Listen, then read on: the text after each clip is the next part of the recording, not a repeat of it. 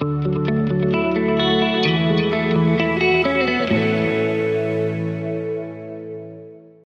as we begin, began studying through the Unlocking the Bible series, I want to review real quick where we've been. The first message in this series, we talked about the object of the Bible is personal change, right? The Bible expects us to change.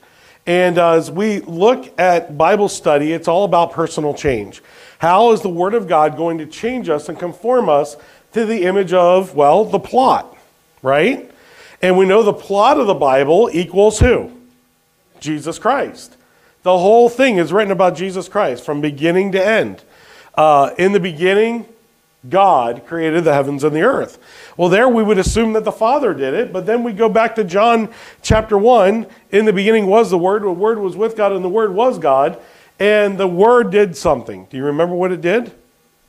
It created everything that is. So we find out that the creator of the universe, the creator of earth, is none other than Jesus Christ himself. And uh, so we know that the scope of the Bible from beginning to end is Jesus Christ. If we doubt that, we can go to any of the Pauline epistles. In the very beginning, he says, I, Paul, a servant of Jesus Christ, to the church of Rome, Ephesus, Corinth, Thessaloniki. I mean, we can go through the whole list, right? They're all there. Uh, so today, what we actually want to do is we want to actually begin to teach you how to study the Bible. Because without understanding that the Bible is written for man to change and know who God is, and without understanding the plot of the Bible, that it's all about Jesus Christ, if we were to just jump right into how to study the Bible, we would miss two of the important things. One, it's about Jesus, and two, it's about us conforming to what Jesus wants because the story's about him. If we didn't state those two things first, we could go to the Bible and we could actually look at it and we could actually say, I wonder how I should interpret this. And let me give you a verse that is well known for being misinterpreted today. All right? And you'll see this every year in January. Okay? This verse comes out of hiding in the middle of Proverbs, chapter 29 and verse 18. Where there is no vision, the people perish, right? And isn't that a great vision projection verse? I mean, to set vision for a church, direction for a church. I mean, we need vision. We need to, we need to see what God's going to do in our midst this next year, and we need to have a vision for what God wants. How many think that's what the verse means? You're like, Pastor, you're using it as the example, right? We're not that dumb. We know if you're using the verse, that means what? It's out of context. It's not being interpreted correctly. We're using deductive study. I need to preach on vision. I need to teach on the topic. So I'm going to go in the Bible and find a verse on that topic and use that verse to defend my position. Anybody see a problem with that? So, in this verse specifically, Proverbs 29, verse 18, where there is no word from the Lord, the people perish, or where there is no vision, the people perish. The problem is that's not what the verse is saying at all. It's not that we need to have vision for 2022 or I remember 2020 vision, right? 2020. I wonder how many churches worked that worked out for them that year. That was COVID, right? Here's 2020 vision. You're going to shut your church down for how many months, right? You know what? The verse doesn't mean that at all. Let me, let me give you what the verse actually says. Where there is no word from the Lord, people die without God. People perish. Think of the word perish there. We can go to another New Testament passage. For God so loved the world that he gave his only begotten Son, that whoever believes in him would not. There's the word. Greek word for the Hebrew word in Proverbs 29, verse 18. So where there is no word from the Lord, People perish without who? Without God. So we need a word from the Lord. We need a vision of the Lord. Where there is no vision, the people perish. Where God's word is not told, people die. Now, deductively, I can go there and say, where there is no vision, so we need vision as a church. We, problem is in Proverbs 29, where's the church? it's not even there yet. It's not even born yet. So we can't take it from that passage and say, well, this was written to the church for today. Now, is there application today of Proverbs 29 18? Yeah, why do we send missionaries to places the gospel has never gone? Because where there is no word from God, what's happening to the people? They're dying in their sins. The wage of sin is they're perishing by the letter of what the Bible says. So that's deductive study. Now I could take other ones. Judas went out and hanged himself. Go and do thou likewise. Two verses in the Bible, two of them completely out of context. But we could argue is that God's word? Does it apply to today? Well, I can make it say what I want. And we're being very disingenuous with the text, but I'm going to I'll argue this point. A lot of churches and a lot of pastors today are studying the Bible that very way. I'm going to give you a 5-week series on what I think the home should be. And we use um, therapeutic deism to sugar up a message that's completely out of context. It's not what the passage is teaching that they use the verse to springboard from. All of you have heard it happen. All of you are probably thinking of messages you've heard where it's like, that's not. I'll give you a perfect illustration of this from my uh, Greek class back in the day. We were studying Genesis in the Septuagint, so it's the Greek version of the Old Testament, and we were in Genesis chapter 1, and we had a, a student do a paper I don't know how he did the paper. He couldn't have studied. All right? So I'm not going to name his name. I know who he is, and you guys have to figure out which of the 550 Bible students that year that graduated, which one he was. But he took an entire message to try to prove the gap theory. GAP. Okay, it was in the text, it was there. And that the gap theory is in Genesis chapter 1 because in the Greek there is GAP, gamma, alpha, rho. And it's, it's there in the text, but the problem is GAP in Greek just means four. That's it. It's the word for in Greek. But he saw a gap and he chased gap and he ran off with the gap theory and he got out Scofield Study Bible. And guess what he found in the Study Bible notes? The gap theory. So, man, he was off to the races. This is great. He, Scofield is practically writing his thesis for him. This is great. Problem is, he gets to class and presents his project, and all of us are dying. Because what did we know that he didn't? the Greek word for, man. It's not gap theory.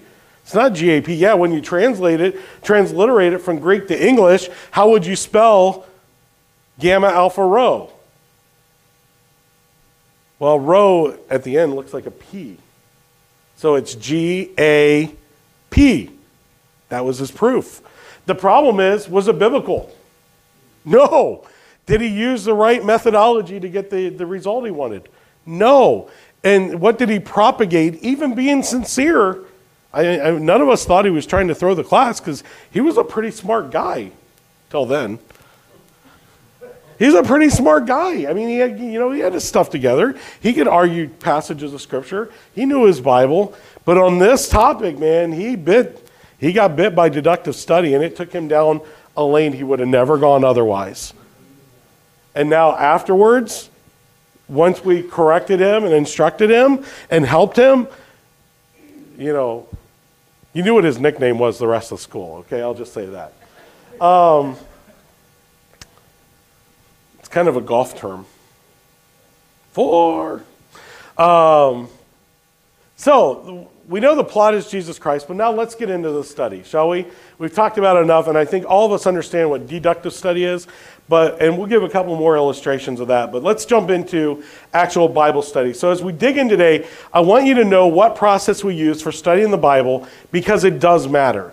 It matters what methods we use. And the method we're going to use today is the inductive study, and it's the one that pastors and teachers over the, over the centuries have used. You know, before we had computers, before we had all this other stuff, the only thing they could do was read a passage, observe what was in it, interpret it, and then apply it. Uh, in our modern day time, we're so trendy on topics, we don't really want to know what the Bible says. We just want to know what the Bible says about a certain interest topic, and then we chase that interest topic in jeopardy of losing the context of what the Bible's actually teaching. And uh, so that's what we're going to talk about today. And I want you to understand a couple things here. Number one, if you teach a person to learn how to read and understand the Bible on their own, then they themselves extract the principles that they can use throughout their life. So I believe personally the greatest gift that a Christian can give after sharing the gospel, okay, this is after sharing the gospel with somebody, but I believe the greatest gift that you can give any person is the ability to read and understand the Bible for themselves. What do we call that in the church? Discipleship. The greatest thing, the greatest gift that you can give any person or any man is the ability to read and understand the Bible for themselves. They don't have to go through a priest, they don't have to go through a pastor, they don't have to go to Bible college and seminary. You can open the Word of God, you can read it, and using the right methodologies, you can come up with a message that I could preach on a Sunday morning, and or you could preach on a Sunday morning, and and and be accurate and articulate and apply the Word of God to somebody's life or to your own life. You have that ability in your hands this morning if you have one of these in your hand. It's already there. The problem is we've never been taught how to do it. And pastors don't like to give away the secrets because it's kind of like magicians, right? You give away the secret, and all of a sudden the magician's out of a what? The good news is I've read my Bible and I know there's pastors all the way to the end. Okay? I read the church of the seven churches of Asia Minor, and, and I see pastors are all the way to the end. So I, I, am okay with giving away these secrets today, all right? I don't feel like uh, uh, David Copperfield protecting how he makes the Statue of Liberty disappear uh, or, or, with mirrors and blockings. And, you know, I don't feel like I, I'm, I'm giving away secrets on how to hide an airplane or how to levitate or anything like that. All we're going to do is show you how to study the Bible in a way that is accurate, in a way that makes sense, in a way that then you can take it, digest it for yourself, and apply it to your life so that the two things of why we study the Bible are true.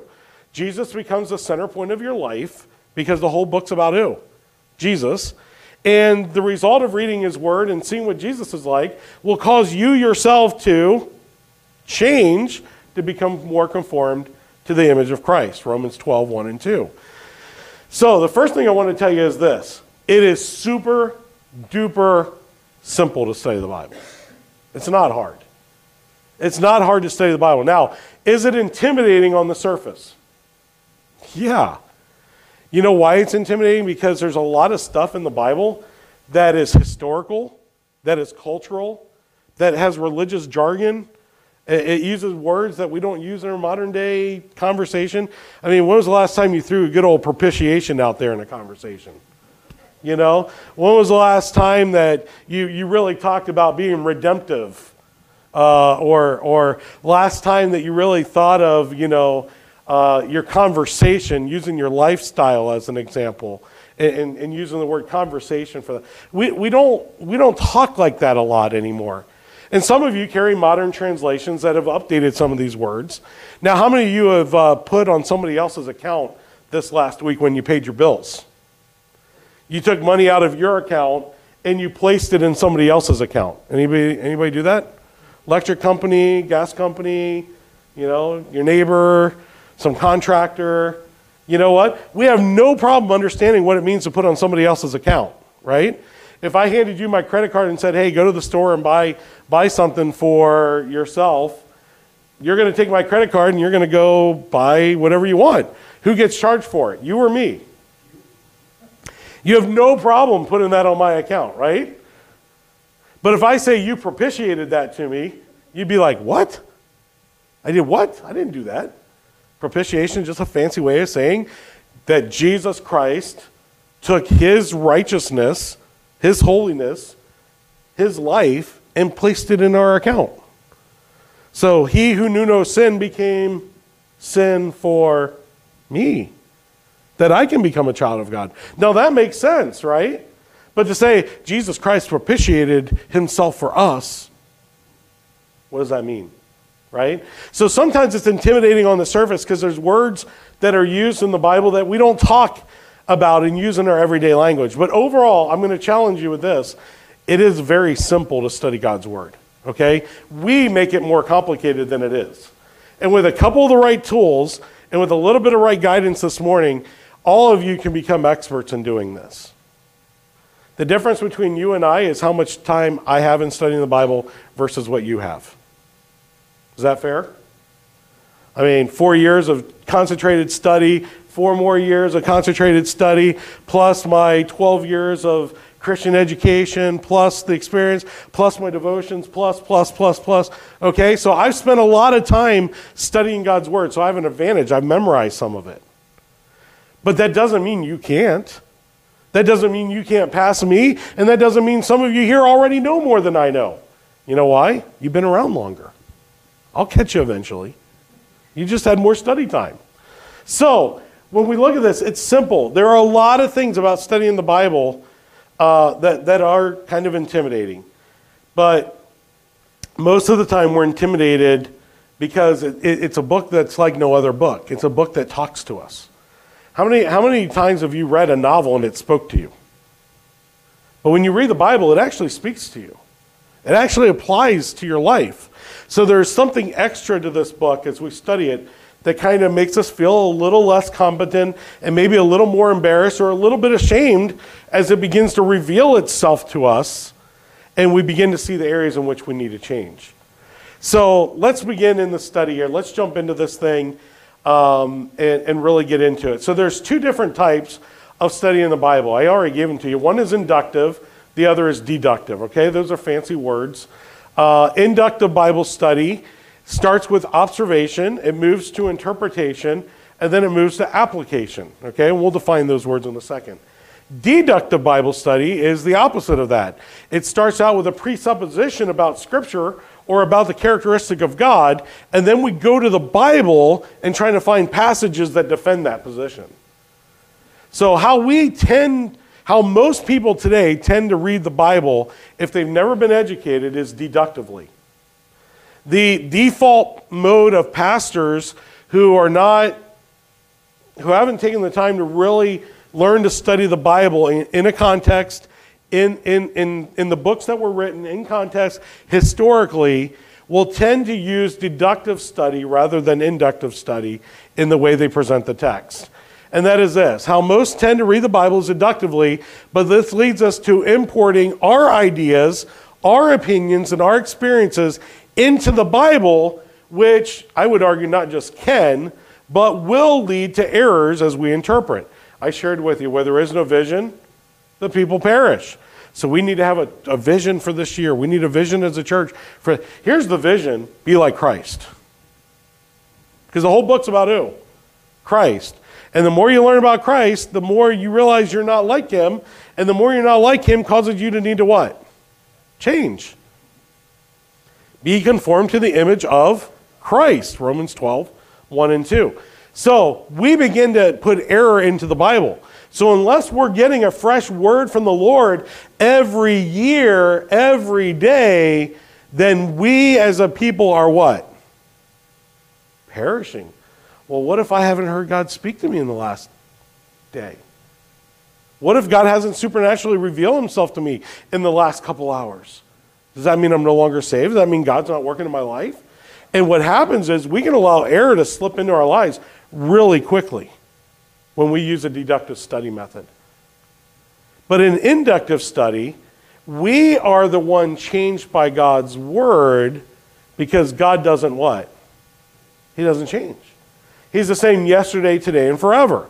So God is not constantly moving the goalpost on me to where I can't attain a holy God who doesn't change says, This is my standard, and I want you to be conformed to it. So I'm going to use my word, the Holy Spirit, and the church to conform you to what God wants you to be. Now that makes a lot more sense, doesn't it? But what if I don't hear from God? What if I, well, I guarantee you this if you don't read your Bible, you're not going to hear from God. Okay? Now, can He speak to you in an audible voice? He can, but His main method of operation is not to do that. Were there times in history in which he spoke audibly? Yeah. Remember when Jesus himself was baptized? A voice from heaven called out and said, What? This is my beloved Son in whom I'm well pleased. How many of you have heard the audible voice of God? It's not the natural way of revelation today. How has God revealed himself to us today? Through his word. This is how we find out about God. This is how we find out what He's like and how we should act and what He's done for us. And when we know this book, we know Christ. We know His mission. We know His ministry. And it's His word that is changing us. So inductive reasoning seeks to draw meaning out of the specifics of a passage in its context and then work to a general conclusion. Deductive reasoning aims at reaching a conclusion and then trying to specifically find passages of scripture to argue my point. All right, which we get out of context. How many have ever had a Thompson Chain Bible? All right, Thompson Chain Bibles are, are notorious for deductive study. As you try to link all these different passages together, you begin ripping things out of context to make it say what you want. Now, granted, it's a study Bible. The Bible itself is good. The study notes in the Bible are used in a deductive way.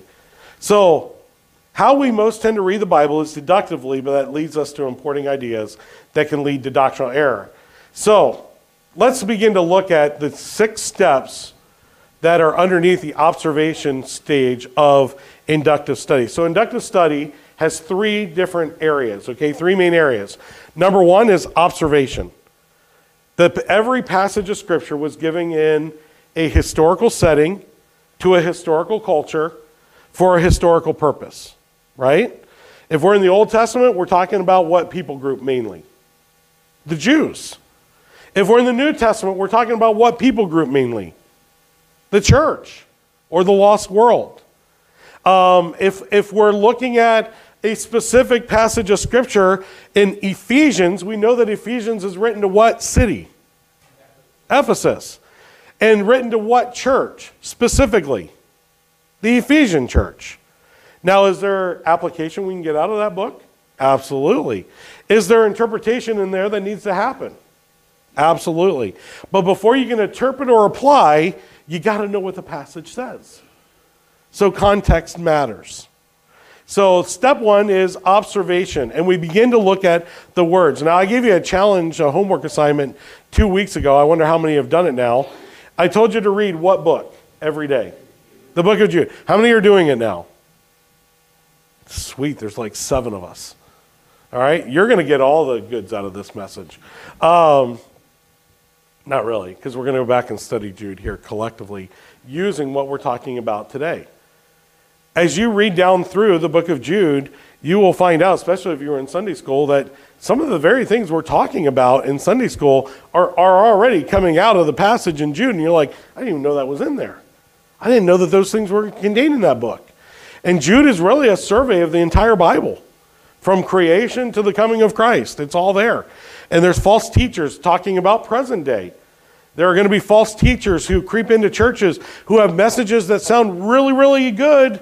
They sound really, really promising, but they're not based on the accuracy of who God is. And that's what Jude is telling us. So when you're in an era in which you're seeing more and more teachers getting bigger, bigger crowds, and they're using God's word but not using it accurately, and they're using the ministry to get what they want out of it rather than what God wants, then beware because the end times are coming.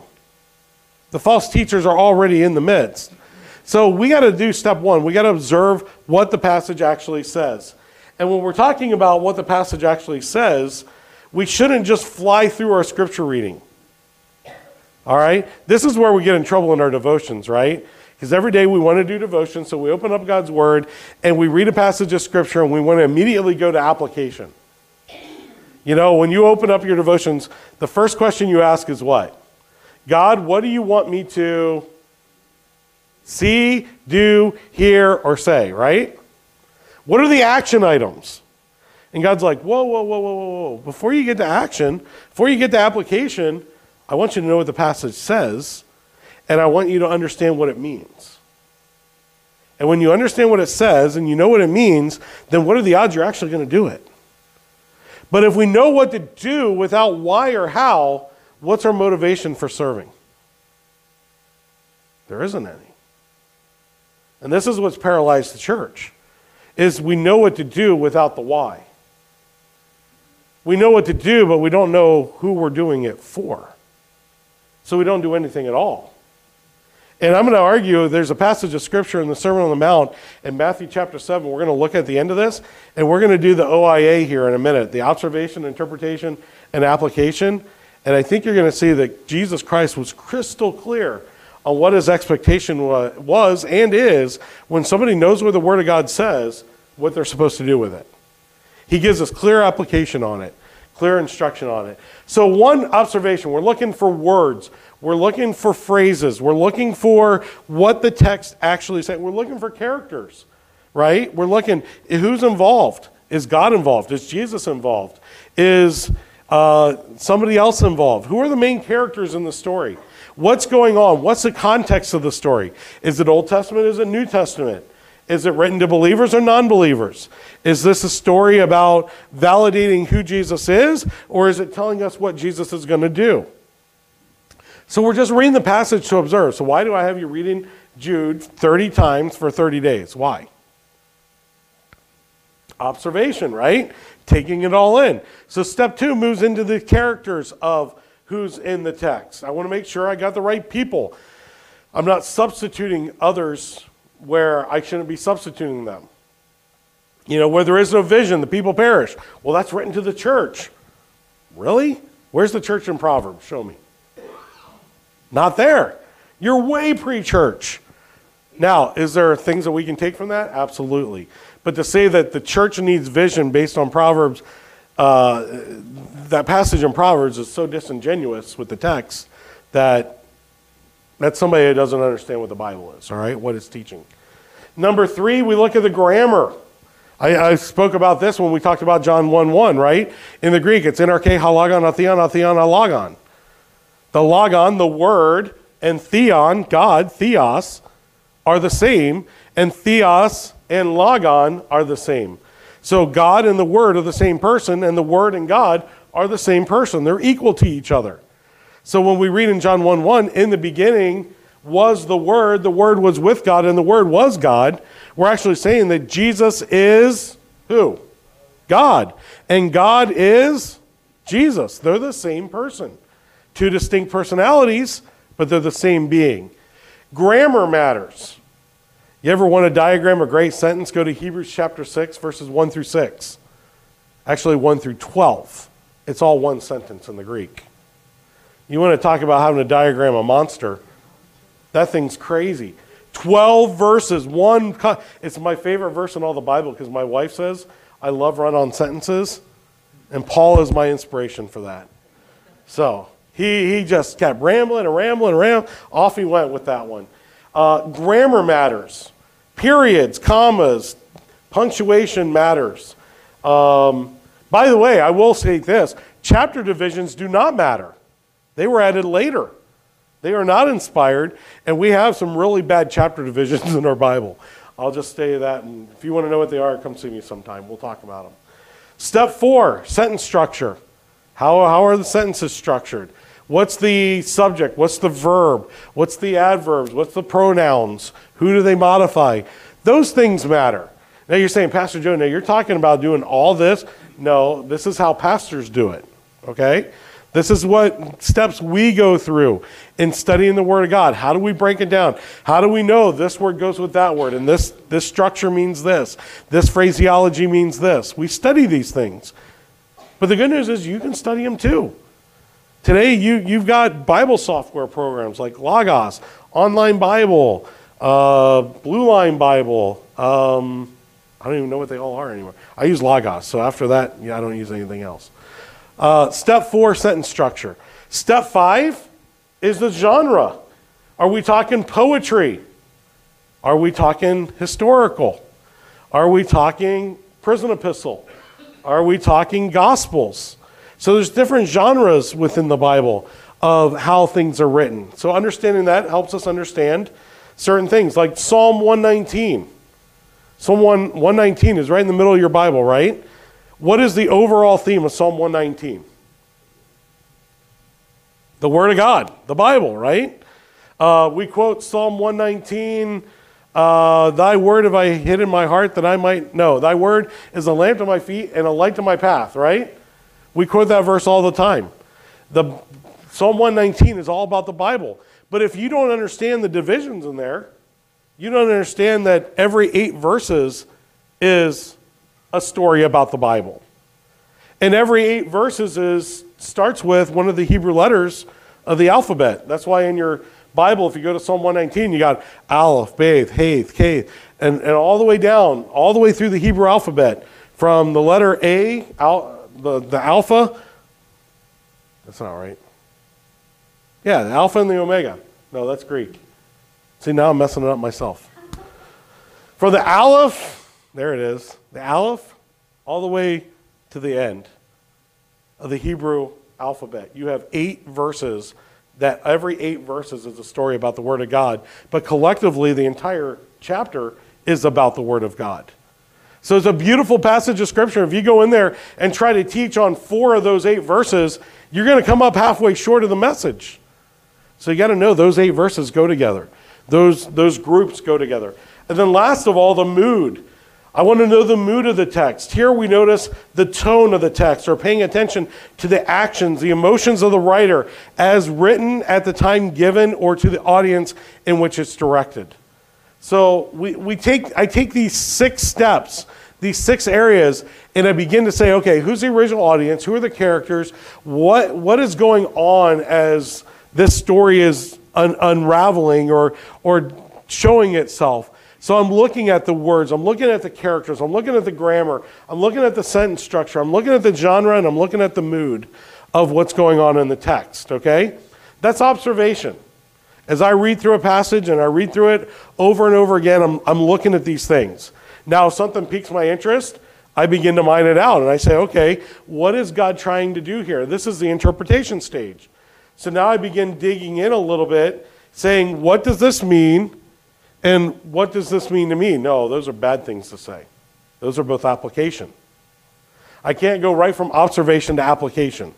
Okay? I've got to begin to interpret. So avoid at this stage asking, what does the passage mean? Which is a question um, of application instead of interpretation. So avoid asking, what does this mean? And then avoid comments that begin with, here's what this means to me. This is, this is how we do our devotions most of the time, right? We read a passage of Scripture and then we say, okay, how, now, now what do I need to do from this? The problem is we never get into the interpretation of it. What is Jesus actually asking this group of people to do? Or what is the Word of God actually asking me to do? We don't process it at all. So, this is a stage in which we begin, and you'll hear a pastor say, I've been wrestling with this text. Okay? I'm not wrestling with the reading. I know what it says, right? I've observed that already. I'm not wrestling with the application yet because I'm like, I don't know what that is all the way. I'm really wrestling with what is the text trying to get across? What is the main point? What is the overall teaching that this passage is trying to get out there? So we need to avoid trying to apply it at this step. So we need to go to the second step of inductive Bible study, which is interpretation, okay? So we've observed what the text says. We know who's involved. We know where we're at. We know what the sentence structure is. We know the mood. We know the genre of the passage historical, poetry, informative, or action, a parable, you know, what, what we're looking at here. And now we have to put ourselves back where the first audience is. Okay? We're trying to determine what is the one thing that God is trying to get across in this text.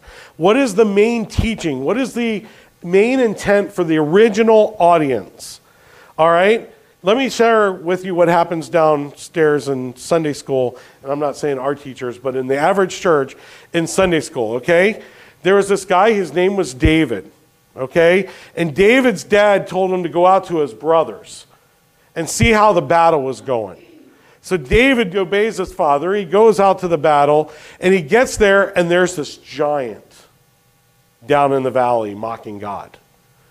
And David, being a small little young lad at the time, probably a, early teenager, he looks down, and because of his spiritual stature of what he is, he looks down and sees the giant, and he goes over to King Saul and he tells Saul what?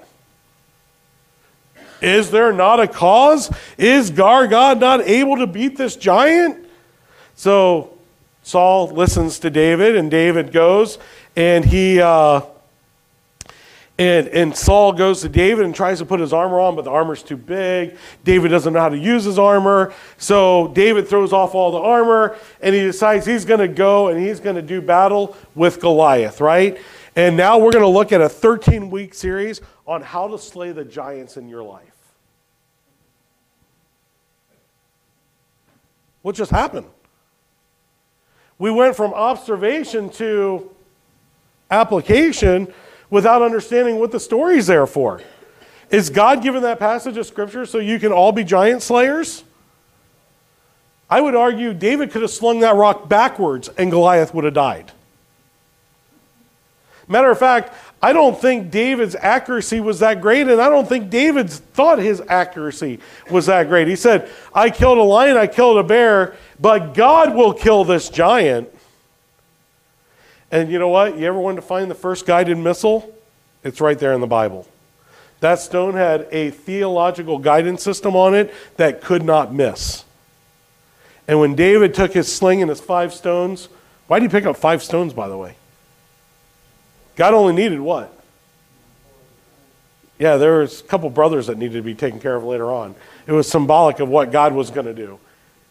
So David picks up his five stones, he slings it, I don't know what way he threw it. I don't care what way he threw it because it had one destination. What was the destination?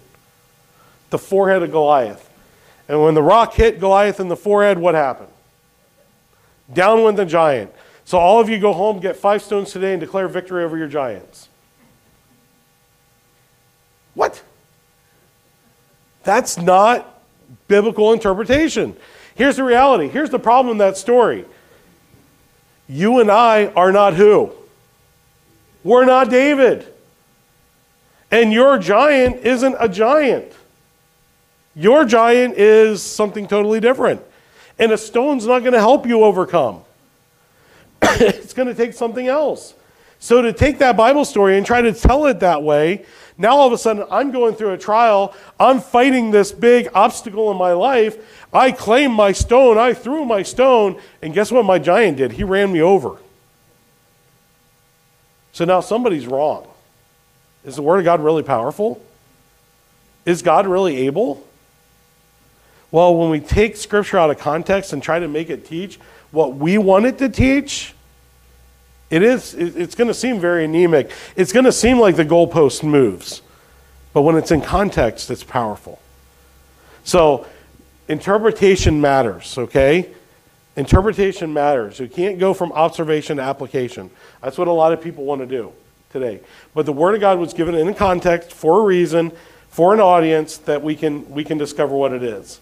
So we're trying to discern the one thing that the text says. By the way, what is the one thing that David and Goliath teaches us? You don't have to be a mighty man of valor. You don't have to be in an army. And when God wants to overcome his enemies, what is he able to do? He can use anybody, anywhere, the thing that's in their hand to, to overcome whatever obstacles in front of them. Now, is that consistently taught in the Bible? Can I go to other passages of Scripture and prove the same God who did that for David did it for fill in the blank? You all know. I see all of you mouthing different Bible characters at the same time. And that's because that is what the passage actually teaches. You don't have to be David, king of the Jews. You can be who you are, king of your little world, right? King of your little domain. And the same God that helped David overcome his obstacles is powerful enough and able to do the same. Now, let me give you a couple chapters over from there. You run into uh, Ananias, or, uh, Shadrach, Meshach, and Abednego, right? I almost said Hananiah, Mishael, and Azariah. How to get that out? Same people, different names. Shadrach, Meshach, and Abednego. And Shadrach, Meshach, and Abednego, when told that they have to bow down to an idol because that's a god, said what? We're not going to bend. We're not going to bow. We're not going to worship. Well, if you don't do that, you're going to be thrown in a fiery furnace. So when the instruments played, the guys did what? They stood. They didn't bow. So the king comes to them. Did you understand what the message was?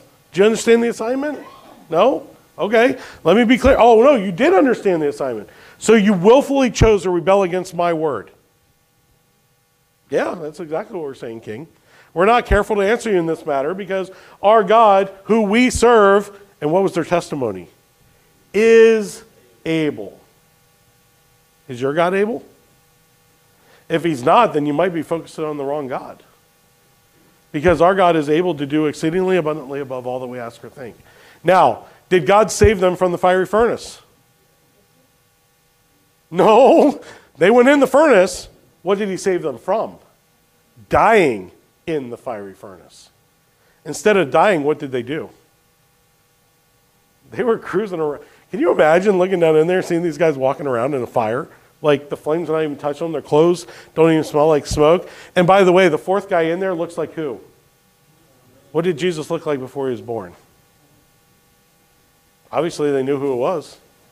Obviously, his, his glory revealed who he was. You know what that, you know what that story teaches us? Regardless of what trial you go through, guess who's always with you? Wherever you go. Our God, who we serve, is able. You think the children of Israel figured that out as they wandered through the wilderness and saw God act how many times on their behalf? It's a universal truth that's told through. So, interpretation matters. We ask questions like who's involved, what's going on, who, what, where, when, why, and how, right? The, the basic questions of an, an interpretation and observation here. Uh, who's involved? What are they doing? Where are they at? When is it happening? How are they doing it? Why is this happening in their life? Why is God putting this in Scripture for us today? Questions like this dig out the historical context. Most of them are answered during the observation phase, but they're actually placed in, in, in realm of importance as we begin to interpret. So, what we're trying to do is we're trying to discover that one main point the author is driving home to the audience. And what we're trying to avoid is importing our cultural assumptions into the text that lead us to make wrong interpretation and thus wrong application. Okay? So, how many of you are threatened to be thrown in a fiery furnace? Not very many of us today, right? So, what if I were to tell you, well, Shadrach, Meshach, and Abednego stood for what they believed, so you should stand too because you serve the same God? Okay. What's the problem with that? You didn't go through all the stuff Shadrach, Meshach, and Abednego went through to get to the fiery furnace. Remember, they made some decisions. They weren't going to defy themselves with what? The king's meat. They've already seen God working on their behalf. They already know their God is able to save them. It didn't take the fiery furnace for them to decide, oh, our God's able to do this.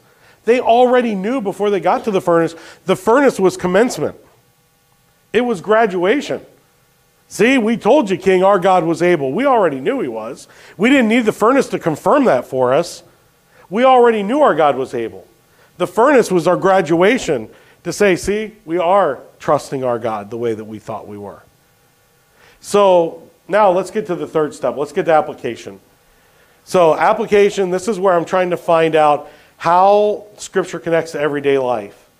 This is usually taken care of by two questions What issues am I currently facing? And what steps do I need to take?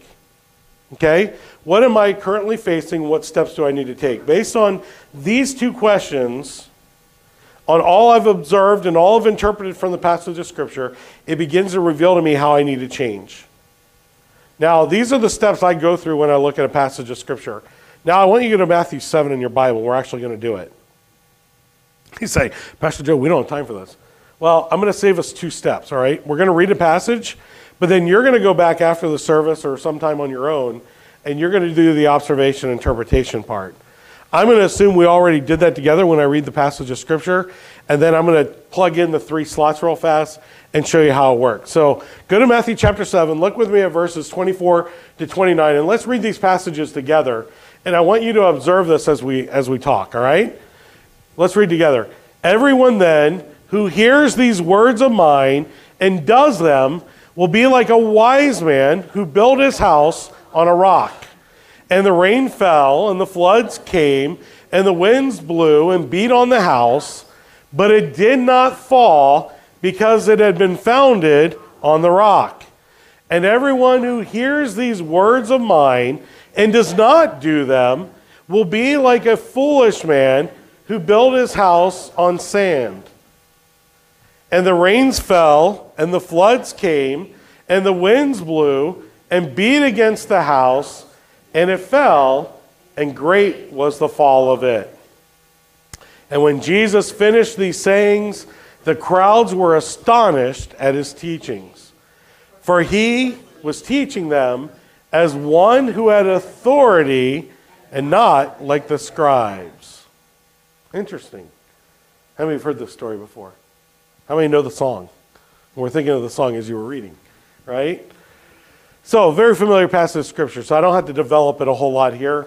Obviously, Matthew chapter 7, we're at the end of what passage? Greatest sermon ever preached by the only pastor, the greatest pastor who ever preached to, the, to an audience that needed to hear it of 12 men, believers. Only the disciples were with him by the end. And uh, preached by the only guy who could actually live what he preached, right? So it's the Sermon on the Mount given by Jesus Christ himself to his disciples, to the followers. And uh, so this is the observation stage. And he's using a parable. That's the genre we're in. We're looking at a parable that Jesus is sharing with them.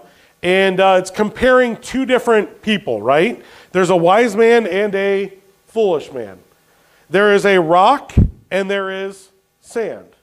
There is one who is praised and one who is mocked. There is one who has authority, and there's some who don't have authority. Christ is the one in the story that has the authority, and who are the ones who don't have the authority? Scribes. So we, we, we got a lot of our observation already here. We got a lot of our uh, a, a lot of our characters already defined. We know the genre. We know when it was given. It's the beginning of Jesus' ministry. We, we, we know all these things already because this is a very familiar passage to us.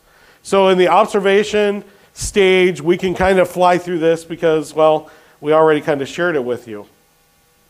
So we could go through many more observations in the text, but we're going to assume that you're going to be able to find most of them yourself, if not all of them.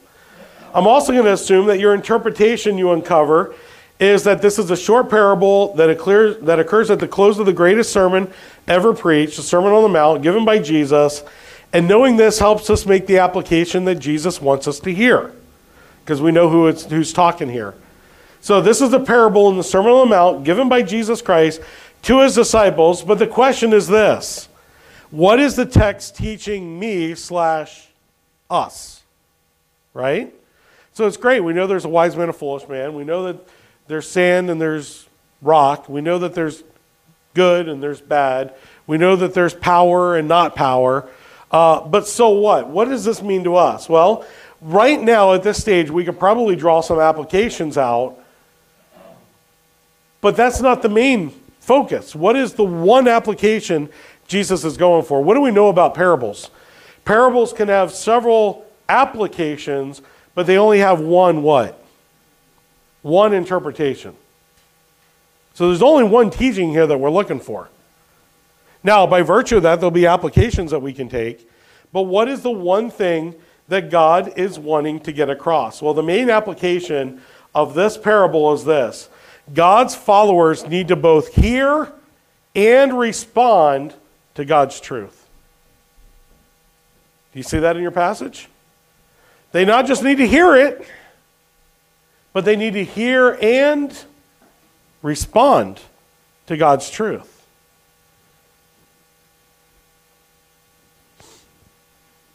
So I believe that one of the main many challenges that Christians face today is this.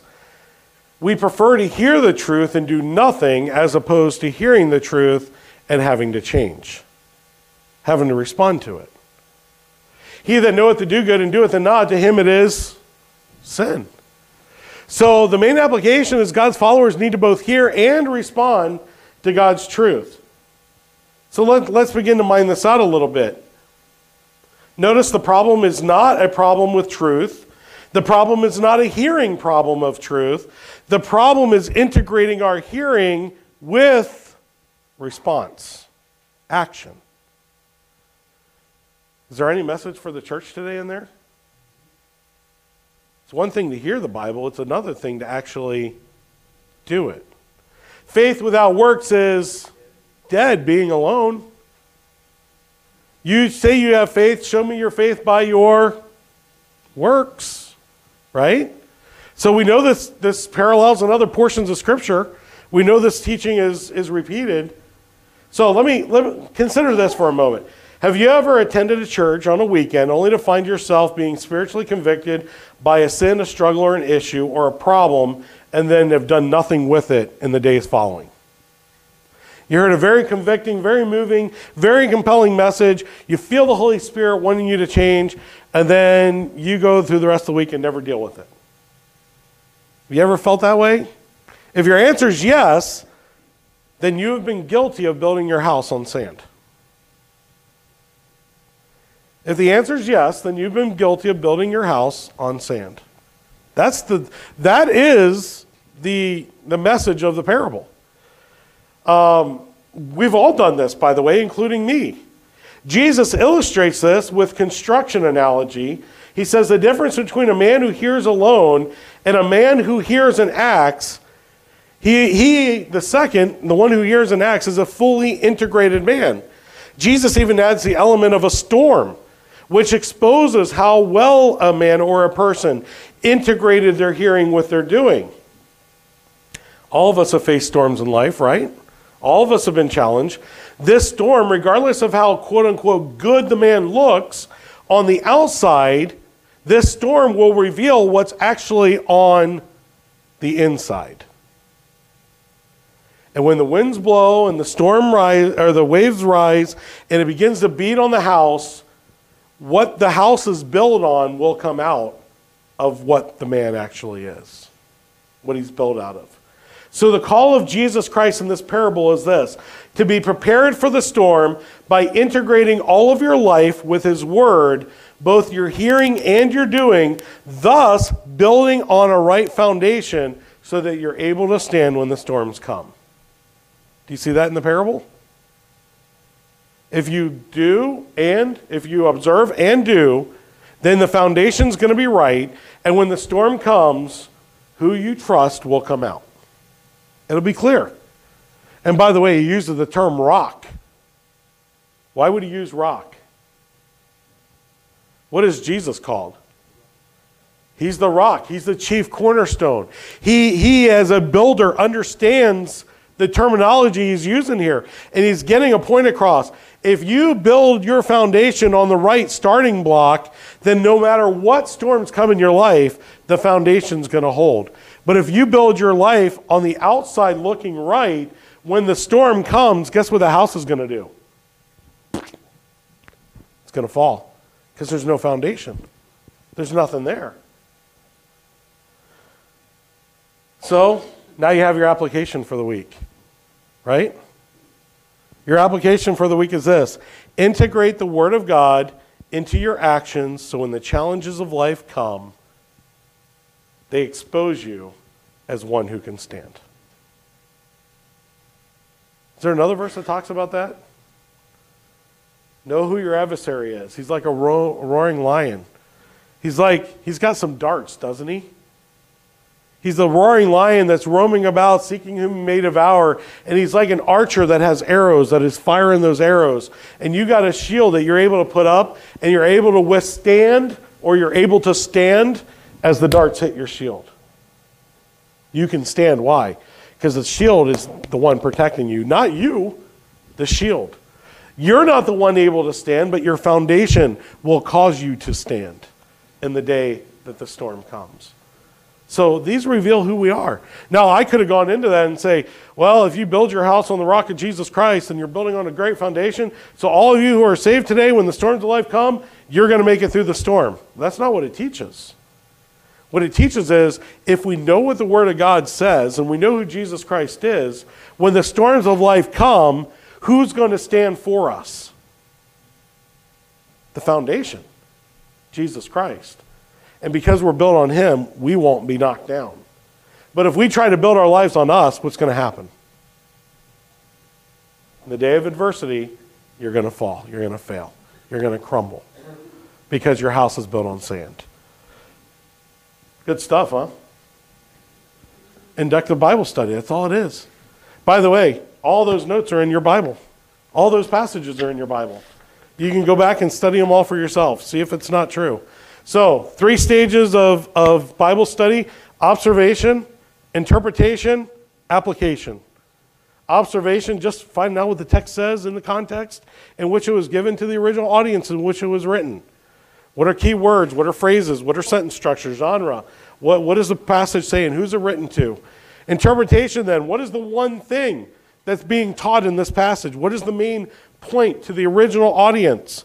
And then, by virtue of understanding what that point is, now we can go to application and say, okay, what do I learn from what's going on in this passage? And you can do it with any portion of Scripture that's out there. But what would happen if I said, you know what? How many of you want to be a wise man? Well, a wise man builds his house on a rock, not sand. Any questions? Great, let's pray. Really? That's it? What? Deductive versus inductive. Inductive, you get the whole story, you get the facts, you get everything, and then you find out what happened. By the way, our news media today, inductive or deductive people? This is why deduct, deductive reasoning is all around us today. SUV kills kid. How many rogue SUVs have you guys seen? Driving themselves, aiming at kids. No, driver hits kid driving SUV. Now, who's the problem? The driver. And the action requires what? Change, correction, instruction. But see, we can blame the SUV instead of the driver, right? By using deductive, we can control the narrative of what we want things to say. By the way, our government's doing it with our own constitution right now in our country. It doesn't matter what the original intent was to the original writers, to the original audience. What matters is how do I feel like it should be interpreted today. So our world is full of the deductive reasoning, okay? This is why Christianity stands against that. We come out and we say, what, what does the Bible actually say as it was given in its original intent? And now what can we learn? What can we glean from that? And by the way, our founding fathers knew that because the majority that signed our documents, guess what they were? Pastors. And pastors knew how to study the Bible inductively, and they incorporated that into the founding of our country. And that's what's so wrong with what's going on today is we're flipping that around. Just like separation of church and state, it was always meant that for the church to be involved in the state's matters. It was never the intent for the church or for the state to tell churches what they had to do. That's what they got away from in England. That, that's what our forefathers were trying to get away from. So we live in a culture that's deductive reasoning, and we as Christians are using inductive Bible study to reach them. This is why it applies to us today. This is why it's important for us to understand this. Because now we can go with the authority of Scripture and say, this is what the Bible actually says. And when they say, well, I don't feel like it says that to me, well, this is what it meant in the original context. And if God doesn't change and His Word doesn't change, then what does God mean today, even in our context? And what doesn't matter is how we feel or what we think. What matters is what does the Bible actually say. And I want you to be able to find out what the Bible actually says as we study it together.